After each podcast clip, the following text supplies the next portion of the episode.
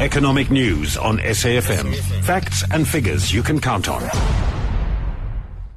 And we join on the line now by Nadir Thokan, investment analyst at 27Four Investment Managers. Uh, let's start with talk about Sasol and uh, Sasol abandoning plans to issue new shares to pay off the Inzalo debt.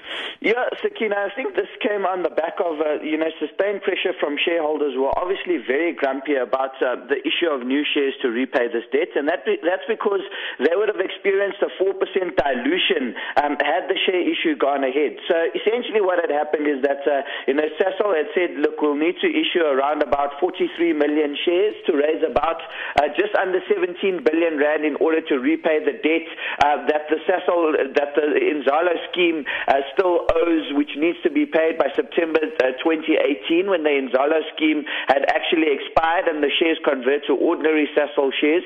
Um, so obviously, given the, the reduced amount of dividends which Sasol has paid, um, you know, since the launch of the program just under 10 years ago, um, you know, the, the, the, the, the dividends paid have not been sufficient to cover the debt of the, of, of, of the plan. Um, you know, something like 7.6 billion rand in dividends were paid to Inzalo, of which 5 billion rand went to repay uh, the banks and the rest of the 2.6 billion rand, or repay banks and other service providers and the other, the rest of the 2.6 billion rand going to uh, the black shareholders in the Sasol Inzalo scheme.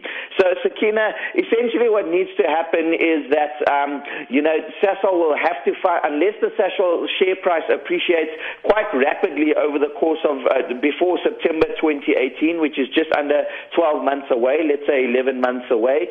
Um, you know, we need to see the share price going up by just under 100 Rand, and it's currently 389 Rand, needs to get to around about 480 Rand if the uh, debt is to be fully covered at the time of expiry. Um, you know, the, the CFO of the company has said that that's unlikely that the share price would go up that much. Uh, and now, given that they've abandoned plans to issue new shares to raise that debt um, under the you, you, know pressures from from shareholders, a number of shareholders, including um, you know a number of the large asset managers who obviously hold quite a large stake in the company on behalf of their clients. Um, you know they, they they've put them under pressure because they don't want to be diluted. Um, you know essentially by four percent from the issue of the new shares, and they've said well they need to find alternative mechanisms for raising the funding. Now, um, you know, obviously there's a couple of options that Sasol has. Um, you know, they could uh, they could use cash on hand. Um, that's the one option. The other option is that they could raise um, more. They could raise more debt.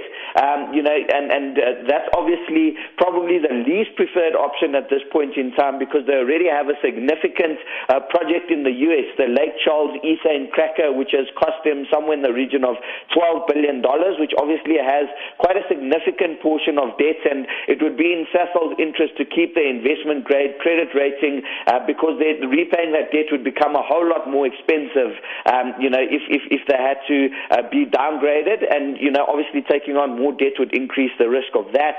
Um, and the other option is that Sasol pays less dividends over the next 12 months or so, and uses those proceeds to um, you know repay some of the the, the Sasol Inzalo debt. So, Sakina, at these levels, um, you know, they pro- they need to raise somewhere in the region of 16 billion rand, um, and uh, it's going to be interesting to see how they find that money now, given that uh, the, the shareholders have rejected the issuing of the new shares.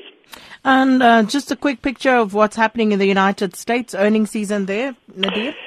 Yeah, Sakina, so the banks kicked it off yesterday, uh, Citigroup and JP Morgan. Um, the share prices obviously reacted quite adversely. They didn't like the results at all.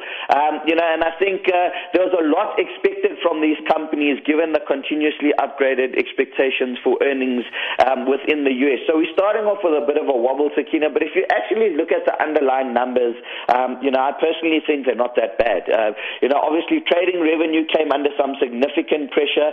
Um, you know, which is what was driving these banks' earnings uh, for the last couple of quarters. So I think the market was uh, shocked by that, uh, particularly fixed income trading revenues, uh, which were down quite significantly um, in the third quarter. But, you know, if you look at what's actually driving the bank's earnings season, both across, uh, or uh, earnings numbers, both across JP Morgan and Citibank, and we'll wait and see what the rest of the banks report um, today and moving into next week, is that um, actually the spread that that they're making on borrowing money or lending money, should I say, to people um, is increasing, which means, and there's an increased uh, demand for loans. So, Sakina, the spread is improving and the top line is improving, which is kind of an indication that uh, the U.S. economy is uh, moving from strength to strength because there's increased demand uh, for credit and banks are making more money on the, the, yield spread, basically the amount that they charge people for the loans versus what they pay the central bank to borrow money. So, Sakina, if that spread is going up and people are demanding uh, more credits, it's a sign that the economy is getting healthier, and that's definitively positive for the U.S. economy. And hopefully, we see that filtering through into some of the other companies' earnings over the course of the next couple of couple of weeks in the U.S. And it's a sustained theme that the economy is moving from strength to strength. And then uh, just a final one, Nadir. Our bond market seems to have come under pressure recently. Why is that? Yeah, Sakina, I think it's very much related to uh, foreign appetite for emerging market debt on the back of comments being made by the Federal Reserve about the pace and the rate of interest rate increases. So, um, you know, we've said it on this program a number of times that our bond market is actually driven quite significantly at the moment by uh, the foreign inflow. So, foreigners own somewhere in the region of 40% of our bond markets.